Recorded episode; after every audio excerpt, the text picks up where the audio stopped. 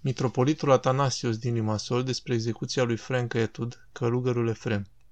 Mitropolitul Atanasios de Limasol a fost primul creștin ortodox cu care Frank Etud a luat legătura la mijlocul anilor 90, pe când acesta era în închisoare. Mitropolitul nu era la acea vreme mitropolit, ci stareț al unei mănăstiri din Cipru și fost călugăr din muntele Atos. În perioada când studia în închisoare despre îmbinarea creștinismului și religiilor orientale, Frank a dat peste cartea Muntele Tăcerii, o căutare a spiritualității ortodoxe de Chiriacos Marchides. În această carte, mitropolitul Atanasios, sub pseudonimul Părintele Maximos, face o relatare profundă a adevăratei naturi a spiritualității ortodoxe dintr-o perspectivă atonită, lucru care l-a determinat pe Frank să intre în contact cu el. Câțiva ani mai târziu, în 2000, Frank a fost botezat cu numele Antonie. Mai jos este o traducere a transcriptului dintr-o recentă înregistrare audio între mitropolitul Atanasios a fost întrebat despre execuția recentă a lui Frank Etud. Acesta a răspuns după cum urmează. A fost o experiență emoționantă pe care am trăit-o cu toți și văd cum un om care și-a petrecut tinerețea în delicvență, în multe ilegalități și rele, a ajuns în închisoare demn de faptele sale. Dar condamnarea sa la moarte nu a fost corectă, pentru că nu comisese crima pentru care a fost condamnat. Și așa cum descrie și în cartea scrisă de el, și așa cum mi-a spus când l-am cunoscut, a avut într-adevăr o viață foarte grea. Dar în închisoare a început ușor să-L descopere pe Dumnezeu, pe El însuși și Biserica Ortodoxă. Într-un mod minunat am reușit să comunicăm. Apoi am avut grijă de el, astfel încât părintele Paisie a fost trimis acolo, l-a botezat, apoi și-a asumat protecția și responsabilitatea sa spirituală. S-a împărtășit frecvent, a trăit spiritual, a studiat teologia ortodoxă în profunzime și a fost un om care a experimentat zilnic cauza morții sale. Când a venit vremea să fie executat, cu multă răbdare, cu foarte multă răbdare, polițiștii care au fost aproape mărturisesc că este pentru prima dată când văd un om având atâta liniște în momentul morții sale, chiar ei înșiși remarcând vena pe care nu o puteau găsi. Medicii nu găseau vena pentru a administra medicamentul, însă el i-a ajutat să o găsească. Zâmbea.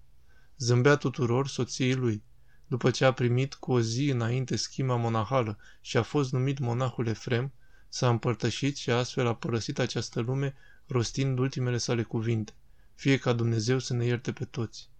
I-a iertat pe cei care l-au insultat, pentru că până în ultima clipă unii au mers acolo și au spus cuvinte dure și greu de auzit. Iar ultima lui scrisoare pe care ne-a trimis-o a fost foarte emoționantă. Nu a criticat pe nimeni, nu a învinuit pe nimeni. Le-a văzut pe toate cu un sens și asta este ceva foarte important. Și slavă lui Dumnezeu s-a odihnit. Vreau să spun că a devenit o cauză de mare beneficiu pentru mulți oameni.